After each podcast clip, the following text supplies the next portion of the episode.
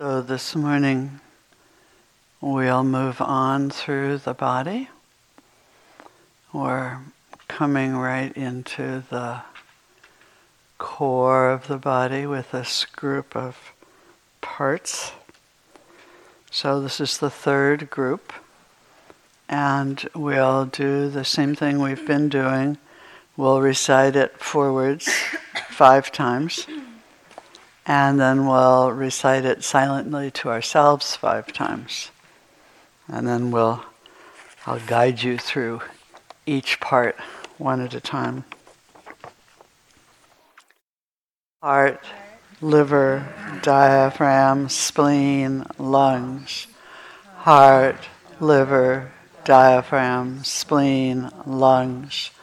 Heart, liver, diaphragm, spleen, lungs, heart, liver, diaphragm, spleen, lungs, heart, liver, diaphragm, spleen, lungs.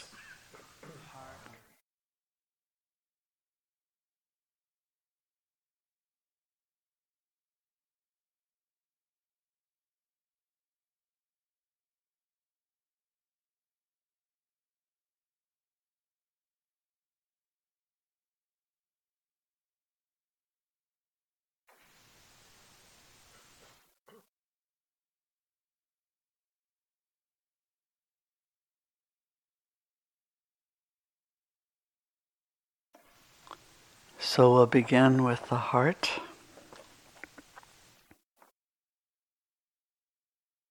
Color of the heart is often considered to be red. In Buddhist texts, the colors relate to the temperament. Clear and bright like a washed gem in pure water. Then it's you are wise. Yellow has to do with being faithful, light amber with speculative, red as in greedy, diluted, all washed up. its shape is like a lotus bud. Its direction is above the waist.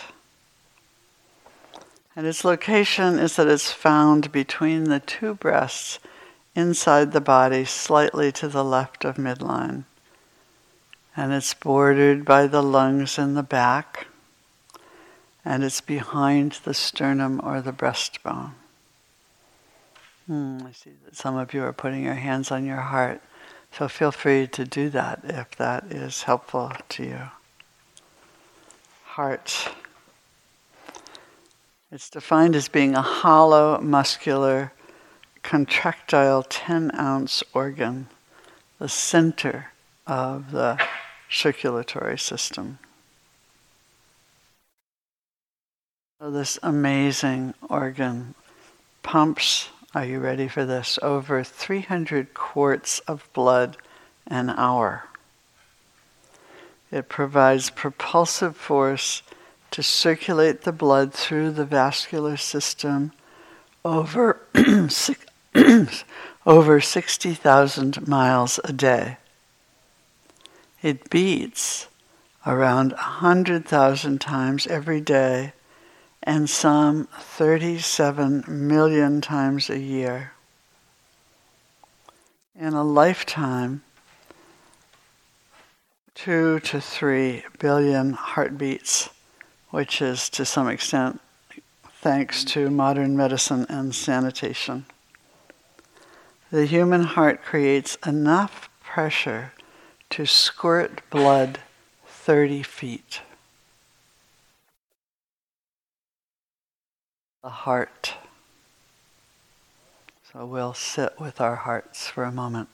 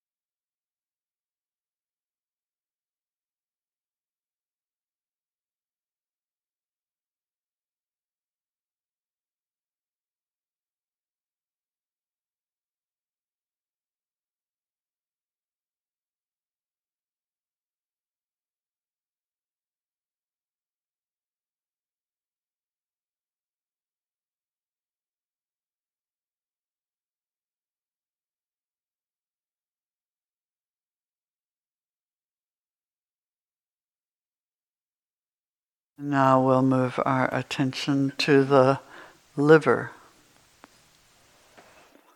The liver is pinkish brown and its shape is like an oblong ball. It's convex on its upper margin and concave on its lower margin. It sits above the waist and is in the upper right quadrant of the abdominal cavity, resting just below the diaphragm. The liver lies to the right of the stomach and overlies the gallbladder. And it's surrounded by the digestive organs, circulation, respiration, and back. It's the largest internal glandular organ in the body. It weighs three to three and a half pounds, and it's about the size of a football.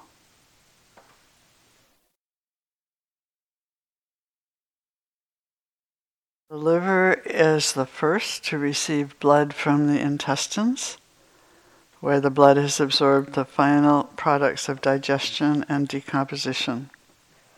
And then the liver removes toxic products and purifies digestion and assimilation. It incorporates amino acids into energy production. It synthesizes cholesterol as well as lipoproteins for the transport of fat to other body tissues. It converts fatty acids so they may be used as energy sources. The liver stores and releases sugar. And it's the storage place for copper, iron, vitamin B12, and fat soluble vitamins A, D, E, and K. And the liver excretes bile.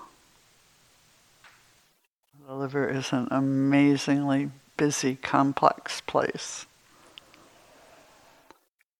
In Greek mythology, Prometheus was punished by the gods for revealing fire to humans by being chained to a rock where a vulture would peck out his liver, which would regenerate overnight. And it is actually true that the liver is the only human internal organ that actually can regenerate itself to a significant extent. Very, very important very complex. The liver. So let's rest with the liver for a few minutes.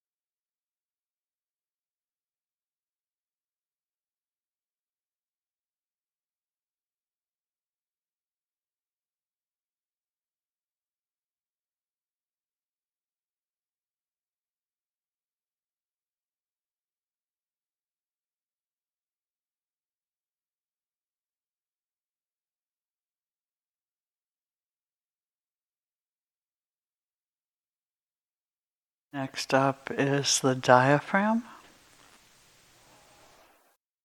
The color of the diaphragm is that it's whitish and reddish. and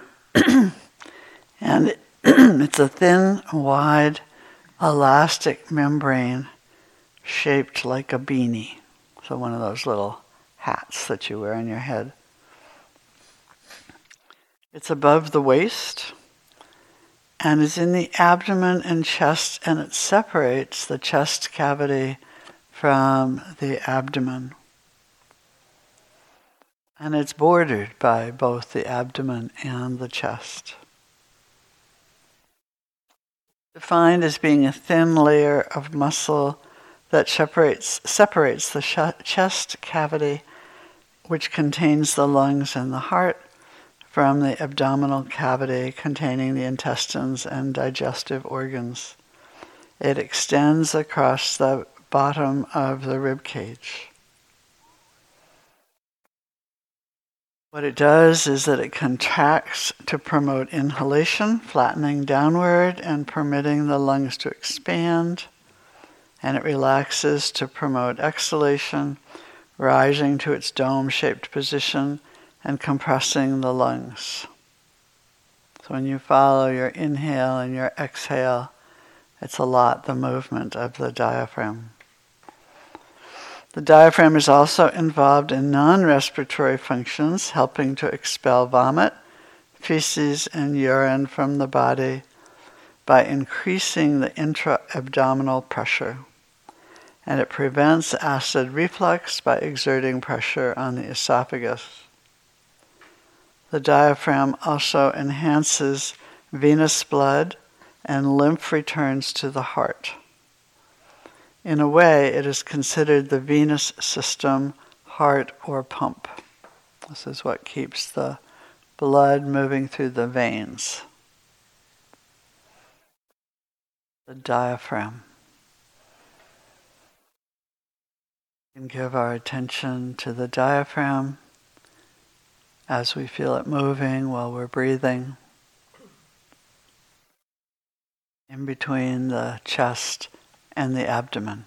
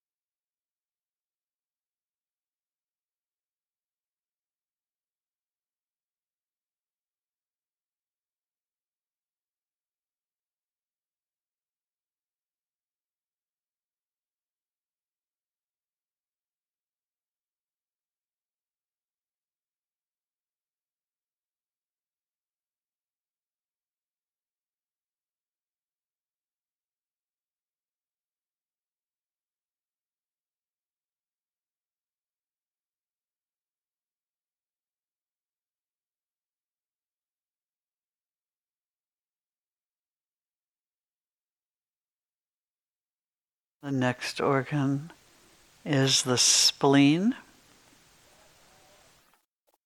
color of the spleen is dark red and it's shaped like a medium sized water balloon. It's above the waist and it's in the abdominal area, lying in the upper left quadrant of the abdomen. And it's surrounded by the intestines, the chest, and the back. It's defined as being an elongated, sponge like tissue organ. Its function is blood formation and it acts as a reserve for red blood cells. It also supports some of your immune function as well. There are some old English usages about the spleen, such as being good spleened. So, if you're good spleened, it means that you're good hearted or compassionate. We're probably all good spleened in here. In mod- modern English, to vent one's spleen means to vent one's anger. And sometimes the English term splenetic is used to describe a person in a foul mood. There's also a fabulous little song done by Harvard Medical School students called What Does the Spleen Do? So when you leave, you can check it out and find out. So, this is our spleen, very important organ in the body.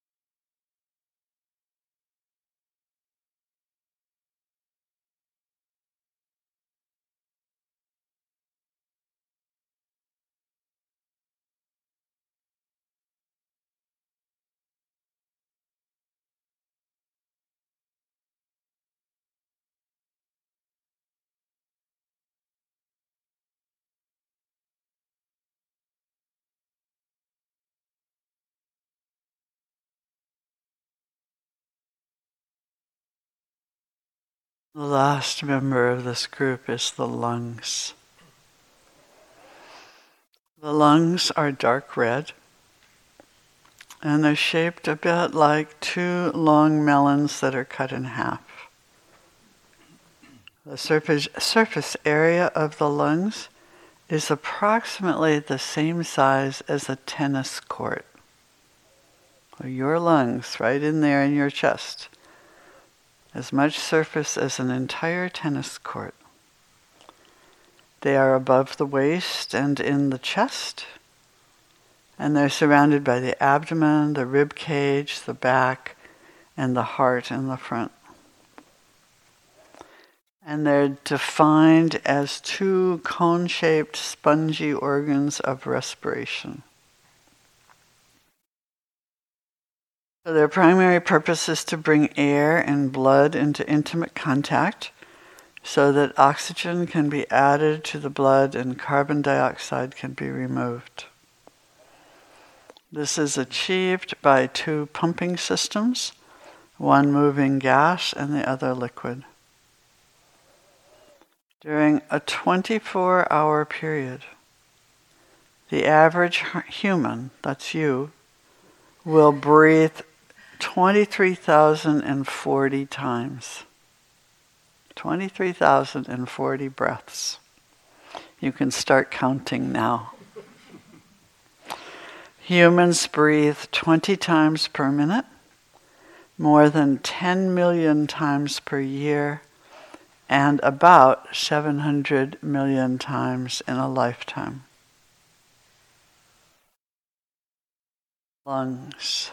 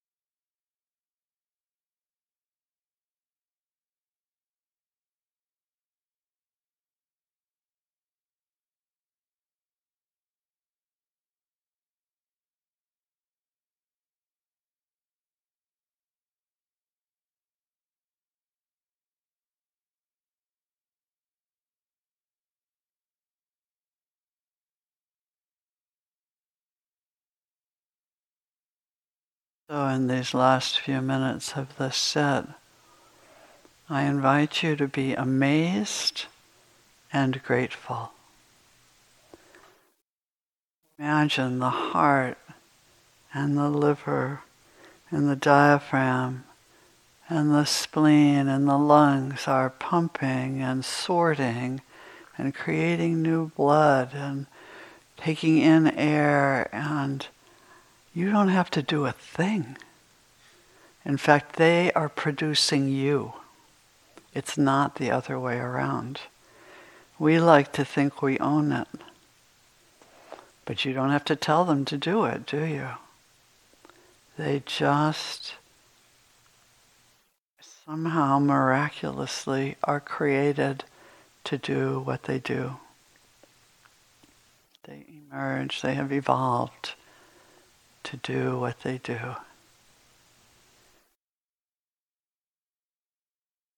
Entirely on their own. Thank you, thank you, thank you, thank you.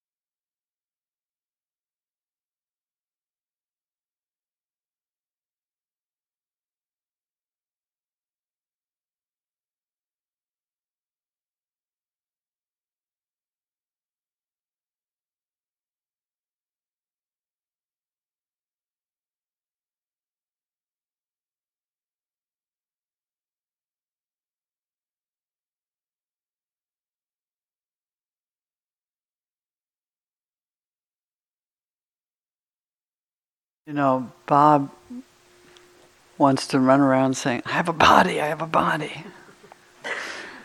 Which would be really cute, actually. But today I feel like I want to call my husband up and say, I have a spleen. I have a spleen.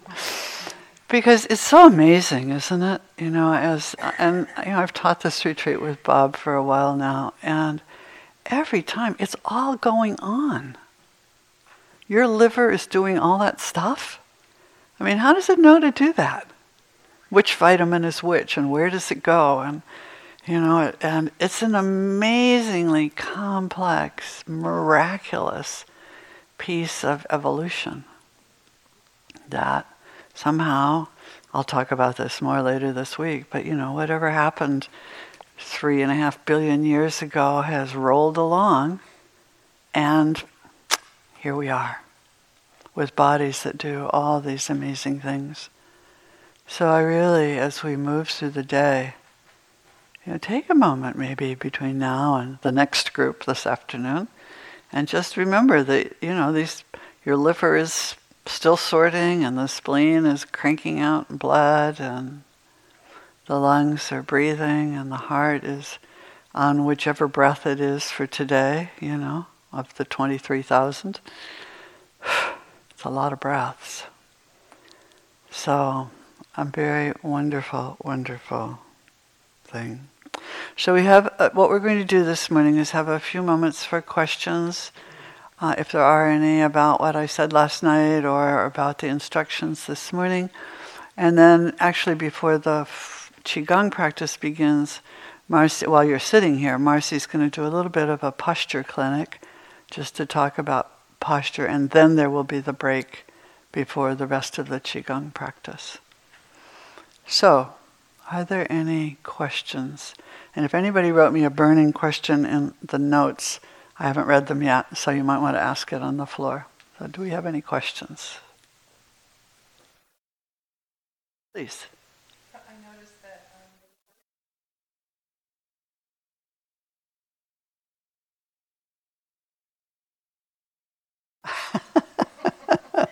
we'll have to record the chant. We can do it again. It's Om Mane Padme Hung. So you can find it many, many, many places. And yeah. Pardon?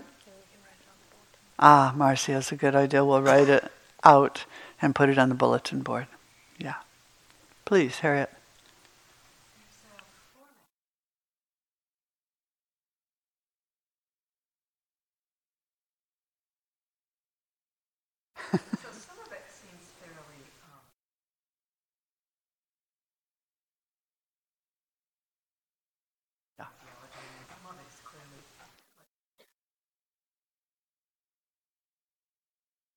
Well, it's, it's, largely Bob's creation, so I'll say a little bit, and he may want to add more. It is some of it based on the traditional old, old, old, old, old. So you get some interesting ideas about color and all of that kind of thing. Um, and we've all had fun finding little factoids to put in. So I don't think then, you know, back then that they knew exactly what the liver did. Um, or the spleen. I don't know, I guess they must have known the spleen was there since it's on the list. But um, so it is, a, it is definitely a mix. But the format, I mean, our sheets here do have that very specific. Yeah, yeah. So it's a little different from your modern anatomical texts. Do you want to add anything? Yeah, I'll just say, you can hear me okay?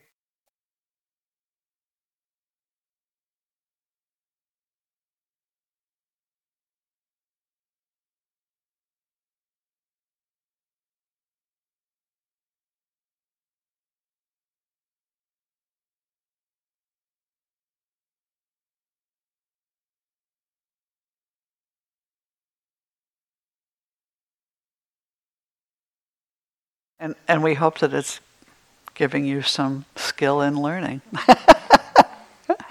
Anyone else?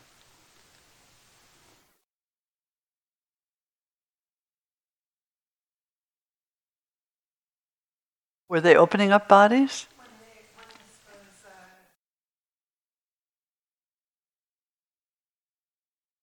Yeah, they must have.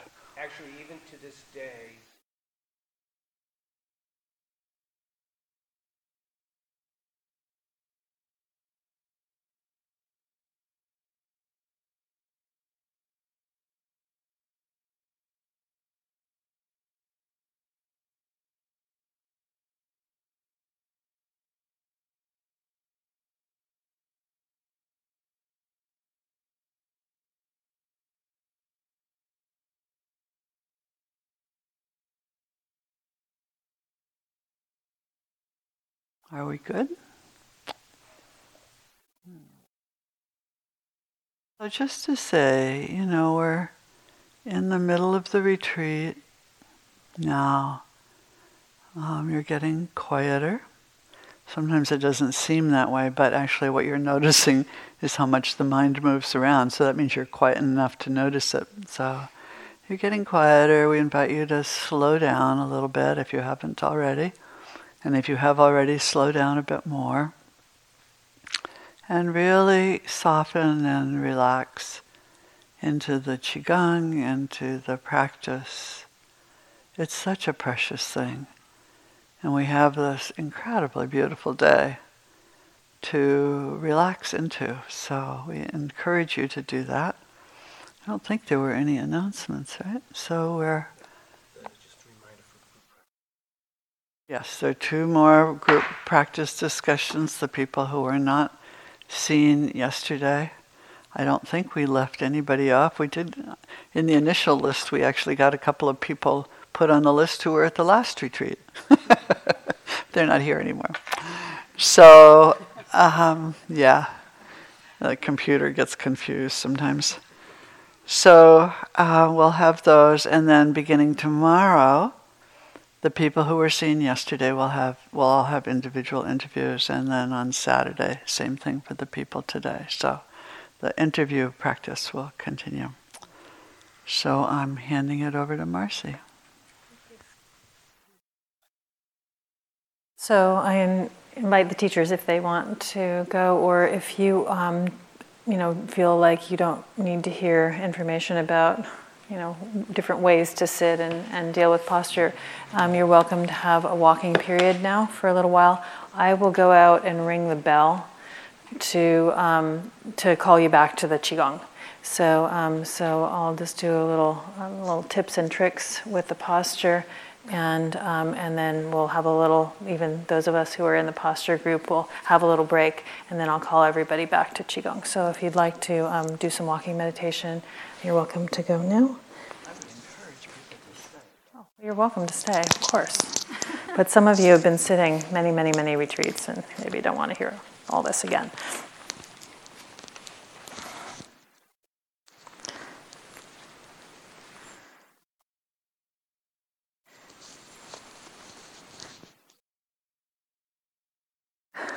Okay, so um, maybe probably the first thing to say is that um, there's no position that you will ever find that will be permanently pain free.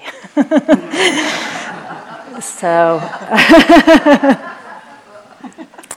so you know, just with that caveat, um, I'll, I'll, launch into my tips and tricks. It's uh, sort of like you know, the body it doesn't want to sit, you know, and it's it's hard it's hard on the body to sit, and um, and then there are things that we can do to help support it.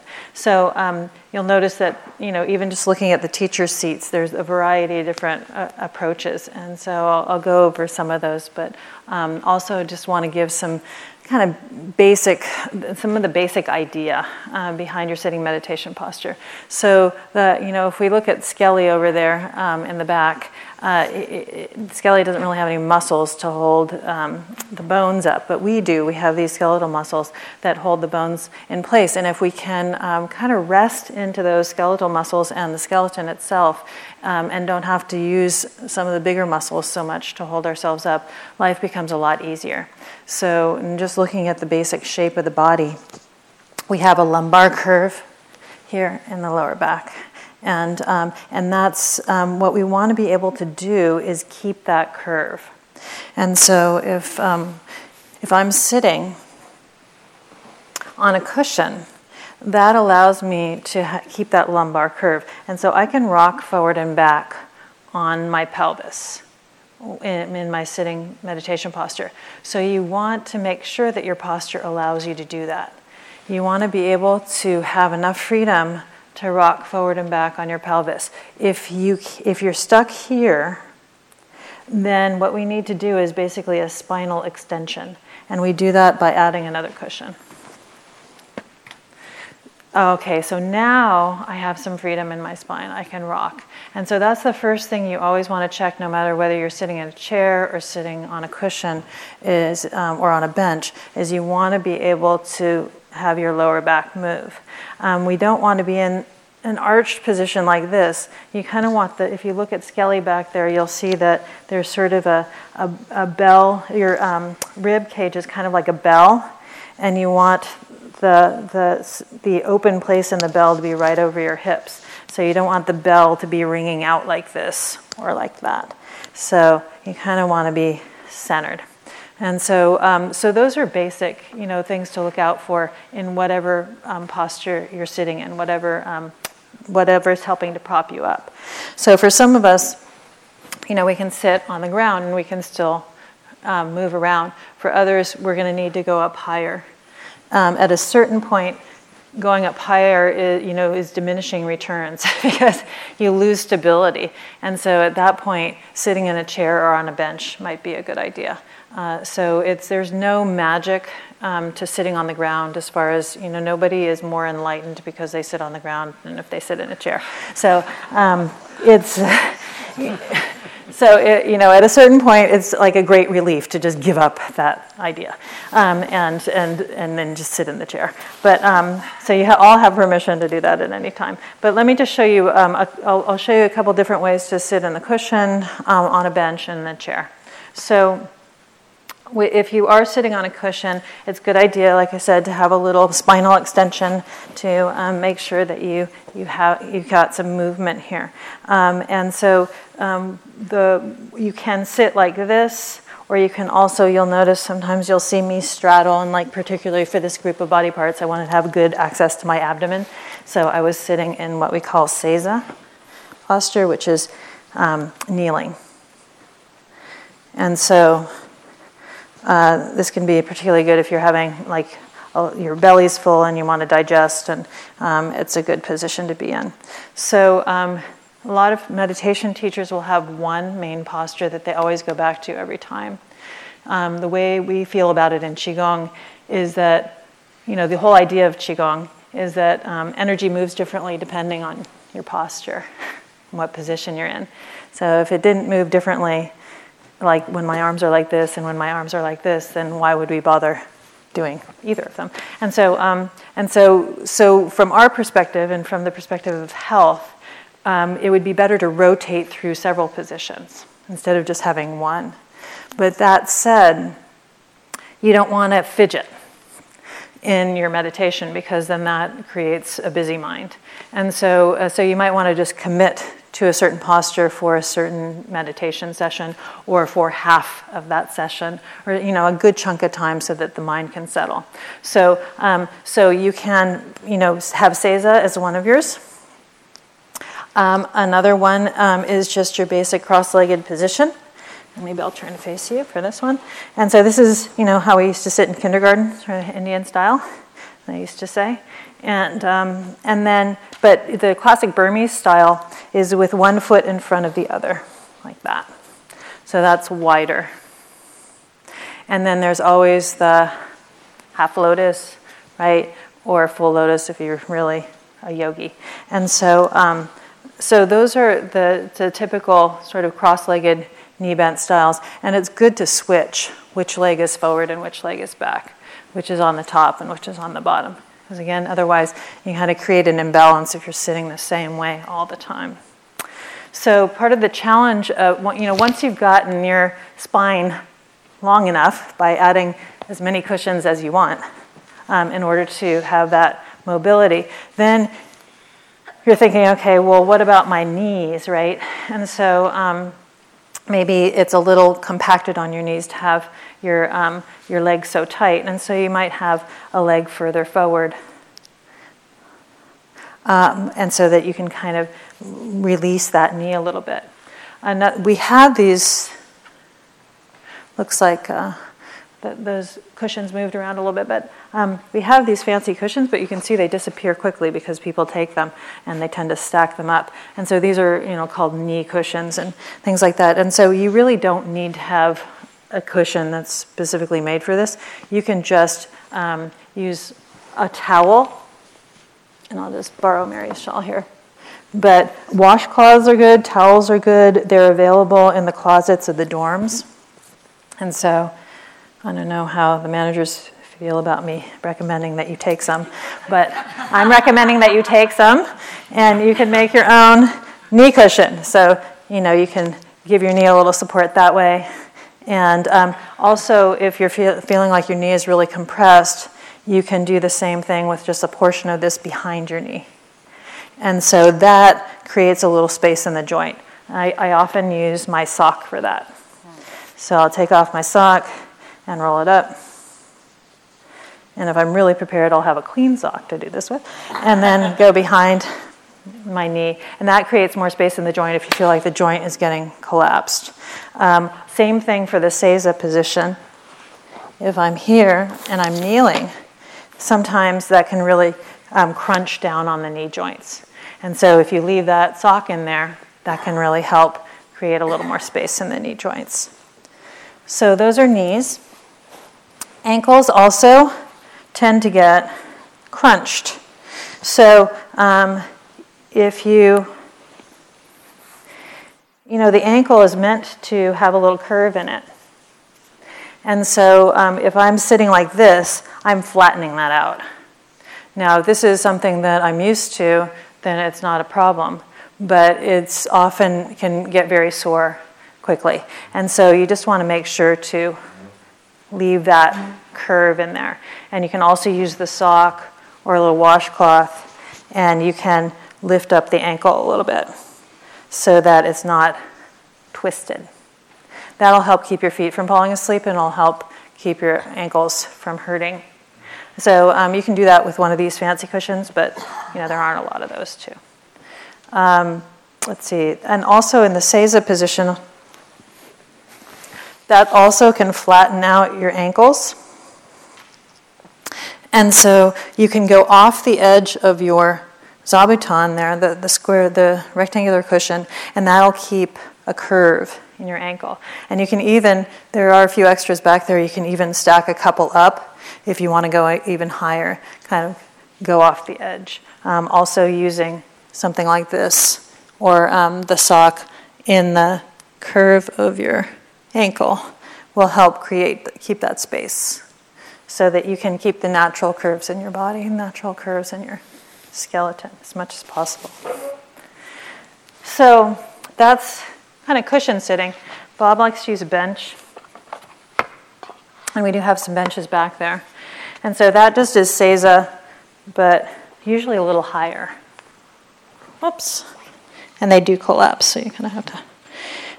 Okay, great. And so, usually, if you need to go a little bit higher, like you're feeling like your knees are getting squashed or your feet are getting squashed, and none of the little tricks with a rolled up sock help, um, then going a little bit higher is a good idea and using a bench. And so, you always, when you use the bench, you want to make sure that it's angled down toward the front because we want to keep that curve in the lower back. So I'm here and I can still rock forward and back. What I don't want to be, the position I don't want to be in is this super hard on your spine and your neck. So the challenge with, whoops, clearly Bob is better at this than I am. Um, it's oftentimes it's better to sit off the back edge with these because they're more stable. Um, part of the problem when you're going up and up and up like if you're sitting on several cushions or you're sitting on, say, a bench, is the higher you go, the harder it is on your neck and shoulders. It's like, and uh, it's almost like there's more weight dropping down with your arms. And so, one of the things that you can do if you find that your neck and shoulders are getting really sore is to, um, to raise your arms, change your arm position so it's not just always hanging down. So, um, you can use a cushion and just put your hands like this. That helps a lot. Um, and so you can change back and forth here, here. Sometimes if, um, if there's a, if you're really having a lot of soreness, sometimes hugging the cushion can help. And, uh, and so the neck and shoulders hold a lot of tension, and as that tension begins to let go, it can be extremely painful. So uh, that's just sort of the defrosting process. so it's been numb and frozen, and now as it starts to get circulation and get aliveness back into that area, it can start to be painful as it defrosts. So um, it, eventually that'll ease up the discomfort and pain. But, um, but you can have your hands like this too uh, on these more, um, these Kapok ones. These ones squish too much, the buckwheat hull. You have a question?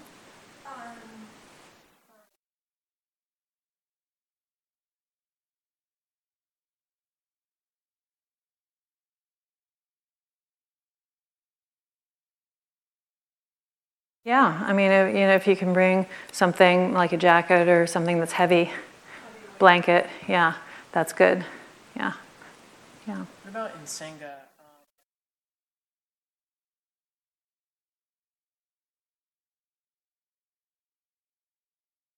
yeah, and so there I would incorporate the something under the ankle so that you could bring off the pressure on the feet. Okay. Yeah. Yeah, you want to keep the curve of that ankle. So, um, so now shifting to the chair. Um, the chair is the same idea. If, if at all possible, you want to be able to um, rock your pelvis. And so, um, and not sit like this. You know, the back jacks are particularly um, bad for this, you going back. And so, um, oftentimes, what you need to do is to add a little cushion, big or small, depending on what you want, so that you're, um, you're supported off, the, your back is supported, and you're not, not just sinking back. And so, depending on, you know, you might need a little lumbar support. Usually, people don't need support all the way up and down, but they could use, like, um, if you got one of these or you've got a, wa- a towel, a towel would be better than a washcloth because you can roll it up bigger.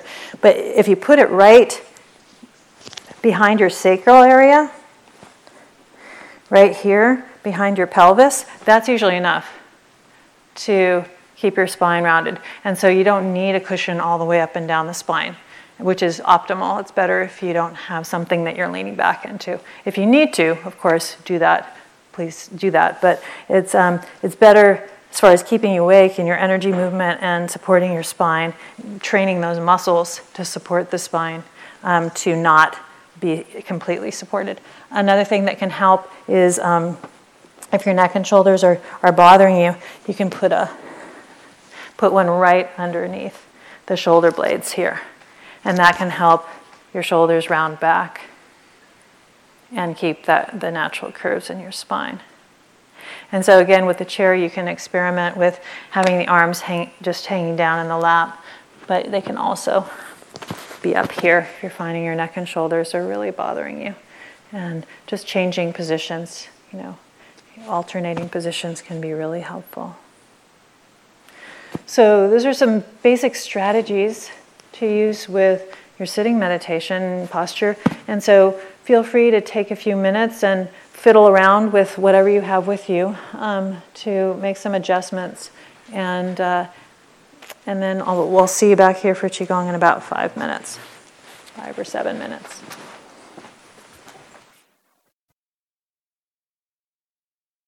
I have a question. Yeah, while you're sitting.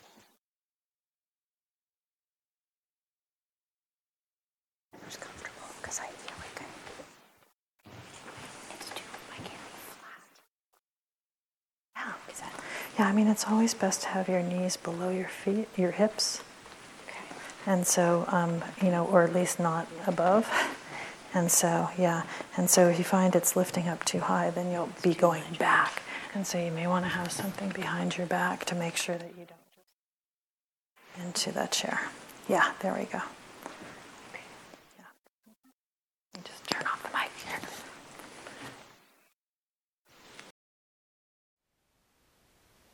Thank you for listening.